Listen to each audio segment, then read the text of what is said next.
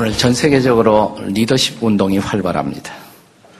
그런데 리더십의 여러 유형 가운데서 우리 시대가 목마르게 갈망하는 최선의 리더십으로 섬김의 리더십이 정령화되고 있습니다. 그런데 리더십 학자들은 이런 섬김의 리더십의 기원, 그 오리진이 예수님이라는 사실에 이의를 제기하지 않습니다. 그분이 바로 예수님이 처음으로 섬김의 리더십을 가르치셨고 또 섬김의 리더십의 모본을 실천으로 보여주셨습니다. 2000년 전의 일입니다. 그런데 놀라운 사실은 지나간 2000년 동안 섬김의 리더십은 완전히 인류에서 망각되고 있었다는 사실입니다. 사람들은 여전히 최고의 리더십의 형태를 되도록 많은 사람들을 많은 힘을 가지고 지배하는 지배의 리더십, 소위 권력지향적 리더십만이 유일한 리더십인 것처럼 역사를 만들어 왔습니다. 그런데 그래서 수많은 리더를 꿈꾸는 사람들은 저마다 어, 높은 자리에 올라가기만을 소원했고 수단과 방법을 가리지 않고 이웃을 다루는 방법들만에 집착해 왔던 것입니다. 그런데 20세기에 와서 거의 2000년 만에 성김의 리더십이라는 단어가 기적적으로 다시 부활되었습니다. 그래서 미국의 한 전화회사인 AT&T의 경영 관련 교육자였던 로버트 그린리프라는 사람에 의해서 1971년 그가 강연을 하면서 처음으로 servant leadership이라는 단어를 우리 역사 속에서 사용한 것입니다. 그리고 다시 20년이 지나간 1996년에 servant leader가 되는 것에 관하여 On Becoming a Servant Leader라는 책이 출간됩니다. 이것이 성김의 리더십을 말하는 우리 시대의 가장 최초의 책이라고 할 수가 있습니다. 한국말로도 번역이 되었습니다. 그런데 오늘의 본문은 그보다 앞서서 2000년 전이나 앞서서 예수님께서 제자들을 모아놓고 그들에게 이 servant 리더십을 가르치는 오리지널 현장을 보여주고 있습니다. 자, 본문의 배경은 예수님의 제자들이 아, 예수님이 생각한 의도와 전혀 다른 동기를 가지고 예수님을 따르고 있었던 모습을 폭로하는 데서부터 시작이 됩니다. 예수님은 예루살렘에 가야 하겠다는 말씀을 하십니다. 그리고 그 길에 고난이 있을 것이라고 암시하십니다. 그러나 제자들은 전혀 고난이란 단어의 귀를 막습니다. 그리고 다만 예루살렘에 가시면 그분이 왕이 될 것이라는 다른 기대를 갖습니다. 그리고 그분이 왕으로 등극하는 날 누가 예수님의 오른편에 혹은 왼편에 앉을 것인가가 제자들의 가장 중요한 관심사였습니다. 오늘 본문의 배경인 마가복음 10장 37절에서 우리는 제자들의 그런 모습을 확인할 수가 있습니다. 같이 한번 읽겠습니다. 마가복음 10장 37절 다 같이 시작.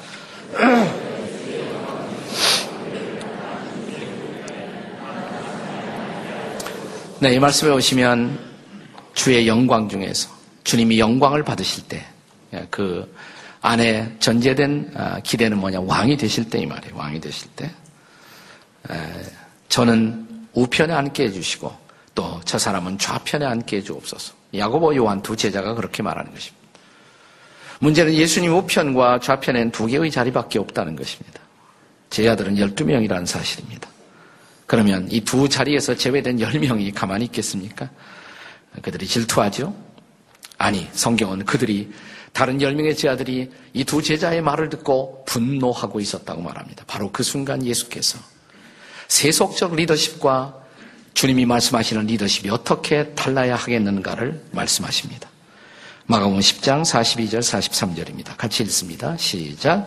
예수께서 불러다가 이르시되 이방인들의 집권자들이 그들을 임의로 주관하고 그 고관들이 권세를 부리는 줄을 너희가 알거니와 너희 중에는 그렇지 아니하니 너희 중에 누구든지 크고 자는 자는 너희를 섬기는 자가 되고 여기 이방인들이 추구하는 리더십, 하나님 모르는 사람들이 추구하는 리더십의 본질을 설명하면서 두 개의 단어가 나옵니다. 주관, 권세. 다스리는 것, 주관하는 것, 그것이 그들의 유일한 관심이라는 것입니다. 너희는 그렇지 아니하니 너희는 달라야 한다 하면서 예수께서 섬김의 리더십을 제시하신 것입니다. 왜 예수님이 섬김의 리더십을 강조하셨을까요? 섬김의 기적만이 세상을 바꿀 수가 있기 때문입니다. 그런 의미에서 섬김 자체는 하나의 기적적인 사건입니다. 자, 그러면 왜 섬김이 기적일 수가 있을까요? 첫째로 섬김만이 참된 리더를 혹은 리더십을 세우기 때문입니다. 자, 본문의 또 하나의 배경. 본문 말씀이 바로 직전 구절인 마가복음 10장 44절을 다 같이 읽겠습니다. 함께 시작. 너희 중에 누구든지 으뜸이 되고자 하는 자는 모든 사람의 종이 되어야 하리라. 으뜸이 되고 싶은가? 먼저 뭐가 되라고요? 종이 되어야 하리라. 먼저 섬겨라야 이 말이에요. 섬김으로서만 비로소 리더가 될 수가 있다는 것입니다. 주님이 기뻐하시는 리더 말입니다. 물론 권력 추구를 통해서 리더십의 자리에 얼마든지 앉을 수가 있습니다. 그것은 주님이 기뻐할 수가 없는 리더십의 모습입니다. 어떻게 될까요? 그들은 결국 역사에 의해서 심판을 받습니다. 역사에서 심판을 받지 않으면 역사가 끝나는 날 역사의 주인에 의해서 이런 소위 권력지향의 리더십은 반드시 심판에 직면할 것이라고 성경은 가르칩니다. 오늘 우리는 바로 이 권력지향적 리더십들이 추락하는 모습들을 전 세계 도처에서 목격하고 있습니다. 우리가 바로 지금 이 순간도 진행되고 있는 튀니지에서, 이집트에서, 예멘에서, 리비아에서 이런 독재형의 권력 지향적 리더들이 추락하고 있는 모습들을 우리는 보고 있지 않습니까? 무슨 얘기예요? 인류는 아직도 섬김의 리더십을 배우지 못하고 있는 것입니다. 2000년 전 예수님은 그것을 가르쳤고 보여주셨건만 사람들은 아직도 섬김의 리더십을 배우지 못하고 있습니다. 자, 금세기 처음으로 우리 시대에 와서 이 servant 리더십이라는 단어를 사용했던 사람이 누구라고 그랬어요? 조금 전에 말씀드렸는데 로버트 그린리프라는 사람이었습니다. 자, 로버트 그린리프는 그의 책을 통해서 servant 리더십을 소개하기 위해서 저 유명한 독일의 문학가 헤르만 헤세가 쓴 동방순례라는 이야기를 펼쳐갑니다. 아, 이런 얘기입니다. 동쪽을 향해서 가는 순례단이 있었어요. 우리 교회에서도 성지 순례를 자주 떠납니다만은 순례단이 있었습니다. 어떤 사람은 진리를 찾아, 어떤 사람은 돈을 만들 목적으로 어떤 사람은 사랑을 찾아 순례단에 끼어서 함께 떠나가고 있었습니다. 그런데 이 순례단에는 레오라는 이름을 가진 하인이 한 사람이 있었습니다. 이 사람은 다른 사람들이 먹고 마시고 자는 동안에도 뭔가 부지런히 옆에서 그들이 편안히 먹을 수 있도록 마실 수 있도록 잘 수 있도록 부지런히 섬기는 일에 열중하고 있었습니다. 순례자들이 힘을 잃어버리고 지쳐할 때 그는 노래를 불러주고 휘파람을 불러주고 심지어는 동물 소리를 내면서 사람들을 기쁘게 했습니다. 그리고 그는 사람들과 눈이 마주치기만 하면 늘상 이렇게 말했습니다. 뭘 도와드릴까요? 어떻게 도와드릴까요? 늘 이런 말을 했습니다. 근데 어느 날 이 레오가 갑자기 없어졌어요. 실종이 된 것입니다. 사람들이 찾았지만 쉽게 찾아지지 않습니다. 그런데 그때부터 정말 문제가 발생하기 시작합니다. 다투지 않던 순례 단원들이 서로 싸우기 시작해요. 그리고 조그만 일에도 짜증을 내기 시작합니다. 순례단은 기쁨과 행복을 잃어버렸고 그리고 마침내 그들은 순례를 포기할 지경에 도달했습니다. 그런데 바로 그때 이 순례 단원 모두는 놀라운 진리 하나를 발견합니다. 그것은 없어진 레오, 그가 실상은 그들의 지도자였다는 사실입니다. 그가 하인이 아니라 그들의 리더였다는 사실을 비로소 발견하는 것입니다. 훗날 만나요. 네, 이 스토리에 보면 훗날 레오를 드디어 그들이 찾고 만납니다. 그리고 알게 된 놀라운 사실은 이 순례단을 파송했던 교단의 그가 사실상 지도자였다는 사실입니다. 그는 지도자이면서 종 노릇을 한 것입니다. servant 리더였던 것입니다. 자, 이 레오의 리더십, 이것은 바로 예수님의 리더십의 그림자라고 할 수가 있죠. 헬만 헬세가 어떻게 이런 생각을 했을까요? 헬만 헤세라는 사람의 부모님은 인도의 선교사였어요. 늘 이 사람은 성경을 읽고 자랐던 것입니다. 헬만 헤세는. 자기 자신도 한때 신학교에 가서 어, 주의 종이 되기 위해서 신학을 공부했습니다만 우울증 때문에 중단할 수밖에 없었습니다. 그러나 그는 성경에서 깊은 감동을 받으며 이런 어, 종의 리더십, 성김의 리더십의 이야기를 하나의 이야기로서 풀어가게 된 것입니다. 사랑하는 여러분, 여러분과 제가 살고 있는 오늘의 시대는 아직도 레오 같은 리더십을 목마르게 기다리고 있다는 사실입니다. 그런데 문제는 이것입니다. 레오가 보이지 않습니다. 레오가 어디에 있을까요? 교회 속에도 레오가 보이지 않습니다. 가정에도 레오가 보이지 않습니다. 우리의 일터에도 레오가 보이지 않습니다. 레오는 어디에 있을까요? 혹시 내 곁에 있는 사람이 레오가 아닐까요?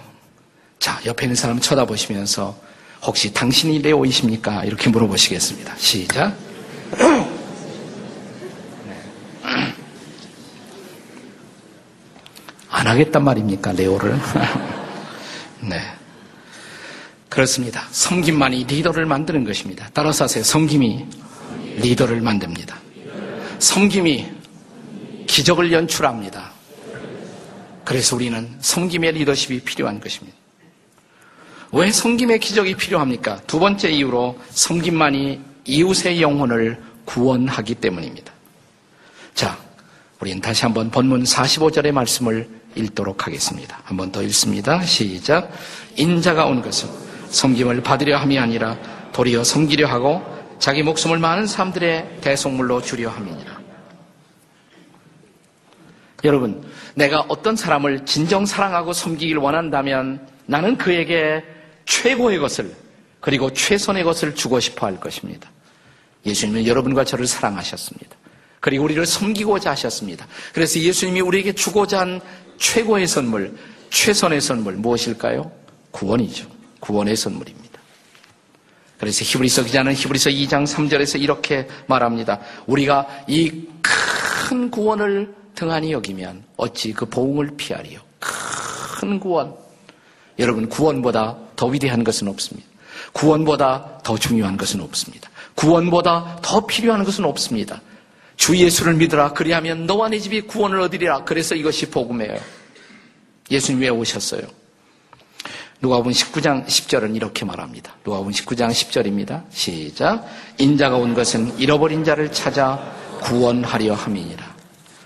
예, 본문하고 비슷한 대목이죠. 예수님의 사명 선언의 대목입니다. 인자가 온 것은 구원하기 위해 오셨다. 본문에는 섬기려 하고 섬김을 받지 않냐고 섬기려 하고 자기 목숨을 많은 사람들의 대속물로 주고자 오셨다는 것입니다. 대속물, 죄를 속죄하는 제물, 여러분 우리가 구원받기 위해서는 죄를 용서받아야 합니다. 근데 예수님이 바로 속죄의 제물이 되셨다는 것입니다. 여러분과 저를 구원하기 위해서 그는 자신의 목숨까지 주셨습니다. 말을 바꿀까요? 우리를 참으로 섬기기 위해서 그는 목숨까지 바치셨다는 것입니다. 그 예수님의 희생으로, 그 예수님의 섬김으로 저와 여러분이 예수 믿고 구원을 얻었음에도 불구하고 그런데 아직도 섬김을 배우지 못하고 있는 모습. 어떻게 생각하십니까? 예수님 당시의 제자들도 사실 그랬어요. 오늘날 교회 속에 있는 수많은 교인들의 모습도 별로 다르지 않습니다. 우리는 아직도 단순히 자리만을 탐하고 있습니다. 영광 받는 자리, 섬김 받는 자리, 이익을 챙기는 자리만을 우리는 노리고 있습니다. 그러나 주님은 이렇게 말씀하십니다. 참된 리더는 챙기는 사람이 아니라 주는 사람이라고. 그는 섬김을 받는 사람이 아니라 섬기는 사람이라고. 그는 지배하는 사람이 아니라 섬기는 사람이라고. 그는 자기의 권익을, 기득권을 포기하고 내려놓고 희생할 줄 아는 사람이라. 여러분, 기독교 역사, 아니, 인류 역사를 보면 세속사에서 기독교라는 이름으로 저질러진 최대의 죄악이 있다면 저는 그것이 십자군 전쟁이라고 생각해요. 예루살렘 탈환이라는 목적과 명분은 그렇게 나쁘다고 할 수는 없지만, 나 그들은 그것을 무력으로 성취하고자 했습니다. 그래서 십자군을 만들어 예루살렘을 향해 전진하는 도상에서 수많은 사람들을 억압했고 착취했고 그리고 수많은 사람들을 힘들게 하고 고통스럽게 하고 밟았습니다. 많은 사람들이 죽었습니다. 우리는 그 대가를 지금도 지불하고 있어요. 기독교와 이슬람의 치열한 대결의 상당한 책임은 이슬람에 있는 것이 아니라 저는 우리 기독교인들에게 있다고 생각해요. 우리가 잘못한 것입니다.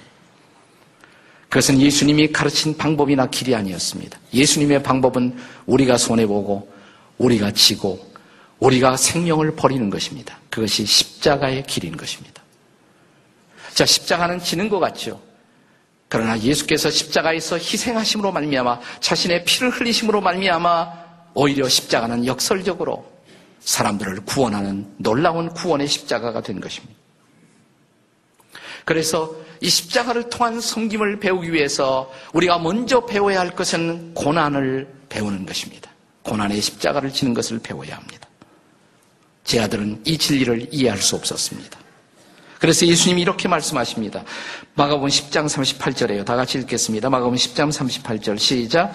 예수께서 이르시되 너희는 너희가 구하는 것을 알지 못하는도다. 내가 마시는 잔을 너희가 마실 수 있으며 내가 받는 침례를 너희가 받을 수가 있느냐. 내가 받는 잔, 내가 마시는 잔, 고난의 잔이죠.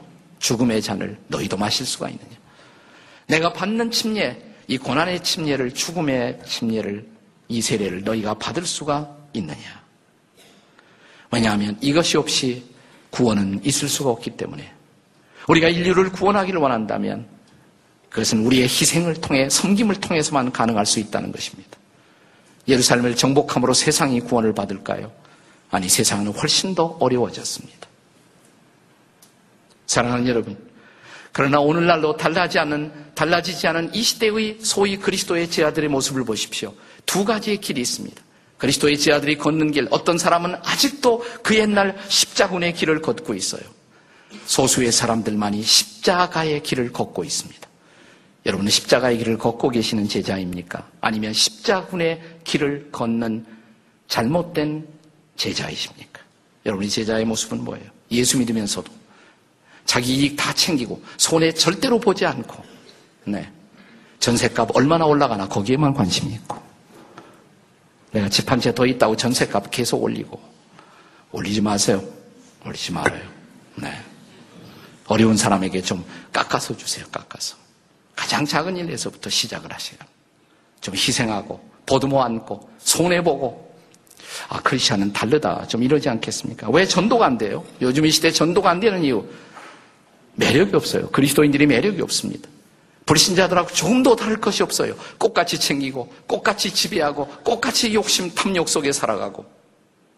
어떻게 세상을 변화시킬 수가 있겠습니까? 그러나 우리가 기득권을 내려놓고 손해를 보는 모습, 내가 죽는 모습을 본다면 사람들은 뭔가 다르다고 생각하지 않겠습니까? 그렇습니다. 우리가 자신의 권리를 내려놓고 우리가 희생하는 바로 그 자리, 우리가 피 흘리는 바로 그 자리, 그 자리에서 인류 구원의 놀라운 역사는 시작된다는 것을 믿으시기 바랍니다. 우리가 이웃 한 사람을 구원의 길로 인도하려도 얼마나 힘이 들어요. 예? 섬기고, 애써주고, 신경 써주고, 손해도 봐주고.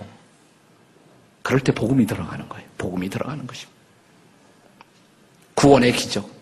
천하보다 더 귀한 영혼들이 구원받는 기적을 이 시대에서 그런 구원의 부흥의 기적이 다시 한번 일어나기를 소망한다면 사랑하는 여러분 먼저 십자가에 자신이 죽는 이 놀라운 사건을 경험하는 그래서 이웃을 살려내는 그리고 이 시대를 살려내는 그런 하나님의 사람들이 우리 가운데 일어나기를 주의 이름으로 축원합니다. 섬김의 기적이 필요한 이유. 세 번째, 그것은 섬김만이 우리를 예수님의 참 제자가 되게 하는 까닭입니다. 우리 시대의 세속 문화의 목표는 성취에 있습니다. 뭔가 성취하기 위해서 끊임없이 우리는 일에 매달립니다. 그리고 일의 결과로서 성공과 실패를 단언합니다. 그러나 우리가 하나님의 심판대 앞에 서는 날 가장 중요한 질문은 무엇을 했느냐보다 더 중요한 것이 있어요. 무엇이 되느냐는 것이에요. 무엇을 했느냐가 안 중요한 것은 아니죠. 근데 그보다 더 중요한 것은 뭐냐면 무엇이 되느냐. 그러니까 행위의 문제, 내가 뭘 하고 있느냐, doing의 문제보다 훨씬 더 중요한 성경적 가치관은 being의 문제예요. being, becoming, 존재의 문제, 인격의 문제, 내가 어떤 사람이 되느냐. 자, 예수 믿고 신앙생활을 하는 이 신앙생활의 궁극적인 목적이 어디에 있을까요? 바울은 에베소서 4장 13절에서 이렇게 말합니다. 다 같이 읽겠습니다. 시작. 우리가 다 하나님의 아들을 믿는 것과 하는 일에 하나가 되어 온전한 사람을 이루어 그리스도의 장성한 분량이 충만한 데까지 이르리니. 무슨 얘기입니까? 자, 신앙생활의 목적은 그리스도의 장성한 분량에 도달하는 것. 쉽게 얘기할까요? 예수님 닮아가는 것. 그래야 예수님의 제자답지 않습니까? 스승을 닮아야 그 스승의 제자가 되지 않겠습니까? 우리가 지나간 역사를 보면 동양이나 서양에서 다 같이 과거의 사람들은 일생의 가장 중요한 성공의 길 중에 하나가 뭐냐면 좋은 스승 만나는 거예요. 좋은 스승. 스승을 찾아 젊은 날 헤맵니다. 그 일단 스승을 만나면 그 문화에 들어가서 훈련을 받죠. 도제라고 그러죠. 도제 훈련을 받습니다. 예, 고생도 하고 시간도 투자하고 그래서 마침내 이렇게 말할 수 있을 때 그 선생이 내가 이제 이렇게 말해도 된다. 아무 때나 되는 게 아니에요. 나는 아무개의 제자다. 예, 나는 율곡 선생의 제자다. 혹은 나는 이택의 선생의 제자다. 이택의 선생은 우리 조상의 가문의 조상이 되신 분이십니다. 예. 내가 누구의 제자다. 뭐 이런 것을 우리가 자랑스럽게 얘기하죠. 한 인간의 그 제자가 되기 위해서 사람들이 그런 희생을 하고 시간을 투자하고 그런 대가를 고난의 대가를 지불하고 있다면 하나님의 아들 예수 그리스도의 제자가 되기 위해서 우리는 어떤 대가를 지불하고 계신가요? 예수님은 십자가를 앞에 두고 사랑하는 지 아들의 발을 씻기시는 극적인 섬김의 모본을 보여주신 후에 이렇게 말씀하십니다. 요한복음 13장 13절 14절입니다. 다 같이 읽겠습니다. 시작. 너희가 나를 선생이라 또는 주라 하니 너희 말이 옳도다. 내가 그러하다. 14절. 내가 주와 또는 선생이 되어 너희 발을 씻었으니 너희도 서로 발을 씻어 주는 것이 옳으니라. 네. 내가 너희의 주인이 아니더냐? 내가 너희의 선생이 아니더냐? 그런데 주인과 선생이 되어서도 너희의 발을 씻겼다면 너희도 이웃들의 발을 씻기는 것이 섬기는 것이 옳으니라 섬기는 사람이 되어라 이 말이에요. 섬김을 배우지 않고 섬김을 실천하지 않고 예수의 제자가 되는 길이 있을까요? 없습니다. 그런 부분 없습니다. 절대로 없습니다. 예수님의 제자가 된 유일의 길, 그것은 섬김을 배울 때, 섬김을 결단할 때만 비로소 가능한 것입니다. 그러므로 우리가 섬김을 받으려고 하면 할수록 우리는 예수님에게서 멀어지고 우리가 섬기려고 하면 할수록 우리는 예수님에게 가까이 가는 것입니다. 요즘 비극적인 사건들이 많이 일어납니다. 왜 이렇게 세상의 마당에 예측할 수 없는 고통스러운 사건이 일어날까? 일본에서 쓰나미가 덮쳤습니다. 저는 이런 생각이 들어요. 이때야말로, 이때야말로 우리가 새로운 사랑을, 섬김을 배울 시간이라고.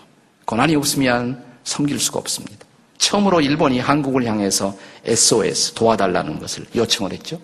또 한국 정부가 돕겠다고 화답했습니다. 최선을 다해서 돕겠다. 자, 일본에 의해서 핍박을 받았던 우리가 오래간만에 일본과 한국 사이의 벽을 깨뜨리고 우리가 그들을 섬길 수가 있다면 어떤 일이 벌어질까요? 이것이 일본과 한국 사이의 그 굳건한 벽을 무너뜨리고 우리가 그들의 마음 속에 하나님의 사랑을 나눌 수 있는 놀라운 새로운 어떠면 선교의 역사적 전기가 될 수가 있을지도 모른다는 기대를 갖습니다. 고난이 있으면 사람들은 서로 돕습니다. 사랑합니다. 그래서 인류의 역사의 마당에 어쩌면 고난은 피할 수 없이 필요한 것인지도 모르겠습니다. 작년에 한국을 다녀간 분들 가운데 한국 사람의 마음속에 깊은 인상과 감동을 남긴 한 사람이 있습니다. 닉 부이치치라는 27살 난 청년. 팔도 없고 다리도 없었던 청년. 그는 한국을 떠난 후에 또 그의 펼친 책, 닉 부이치치의 허그라는 책을 통해서 우리에게 큰 감동을 지금도 남기고 있습니다. 그의 부모는 크리스찬이었습니다. 크리스찬이면서도 팔도 다리도 없는 자식을 낳았을 때 부모의 마음이 어떻겠어요? 절망이죠. 자기 자신도 여덟 살때 내가 살아서 뭘하나 죽을 것을 많이 생각했습니다. 그러나 끝까지 자식을 포기하지 않고 기도하던 부모와 함께 성경 말씀을 펼쳐놓고 함께 말씀 앞에 예배하다가 이 가족 모두가 하나님의 깊은 사랑을 체험합니다. 그리고 닉 브이지치의 마음속에 꿈이 생겼어요. 무슨 꿈인 줄 아세요? 내가 빌리그레암처럼 되고 싶다. 팔도 다리도 없는 친구. 수영을 배우고 연극을 배우고 음악을 배우고 아무것도 없는 몸으로 그가 음악을 하고 악기를 연주하고 수영도 하고 그리고 그는 중요한 결단합니다. 이게 가장 중요한 결단이에요. 그는 섬기는 인생을 살기로 결단합니다. 남에게 의존할 수밖에 없는 그가 오히려 남을 돕기로 그래서 만나면 자기가 먼저 웃기로 친절한 미소를 던지기로 먼저 안부를 묻기로 그리고 그 사람의 얘기를 들어주기로 위로하기로 그리고 할 수 있는 한 많은 사람을 허그하기로. 팔도 없는데 몸통으로 사람들을 끌어안기로. 닉 브이치치의 허그. 그는 이렇게 말합니다. 나는 온 세상을 허그하기로 끌어안기로 결단했다. 그 순간부터 놀라운 일이 벌어지기 시작해요. 그는 이렇게 말합니다. 나는 숨막히도록 멋진 삶이 시작되었다. 내게. 내게 놀라운 축복이 쏟아져 들어왔다.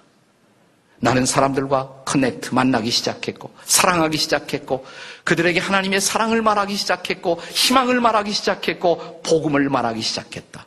그는 어린 시절의 꿈처럼 빌리그레함이 된 것입니다. 물론 이렇게 섬기다가 넘어지죠? 쓰러지죠? 그는 이렇게 말합니다. 나는 넘어질 때마다 다시 일어난다고. 내가 100번 넘어지면 난 100번 다시 일어난다고. 일어나 다시 세상을 사람들을 허그하고 사랑하기로 결단한다고. 나는 세상을 끌어안겠다고. 그리고 세상 모든 사람을 사랑하고 섬기겠다고. 내가 먼저 친절한 미소를 짓겠다고. 나는 사람들의 고통의 소리에 귀를 기울이겠다고. 나는 그들을 섬기겠다고. 결심한 순간 닉이라는 팔도 다리도 없는 이 친구는 작은 빌그램이 되어 세상을 바꾸는 리더가 된 것입니다. 그는 이제 리더가 되었습니다. 팔과 다리를 갖고 있는 우리는 어떻게 살고 있습니까? 우리는 오히려 우리 욕심에 눌린 좌절의 인생을 살고 있지 않습니까? 리더가 되고 싶으세요? 섬김을 결단해 보십시오. 기도하시겠습니다. 오 아버지 하나님 성령으로 우리의 마음을 터치하시고 준비시키시고 이 시대를 섬기는 당신의 종들이 여기서 일어나게 도와주시옵소서. 우리는 아직도 팔다리가 있고 볼 수 있는 눈이 있고 뛰고 있는 심장이 있사오니 아버지 하나님 내게 주어진 삶의 기회를 가지고 섬기는 나머지 인생을 살아가도록 도와주시옵소서. 예수님의 이름으로 기도드립니다. 아멘.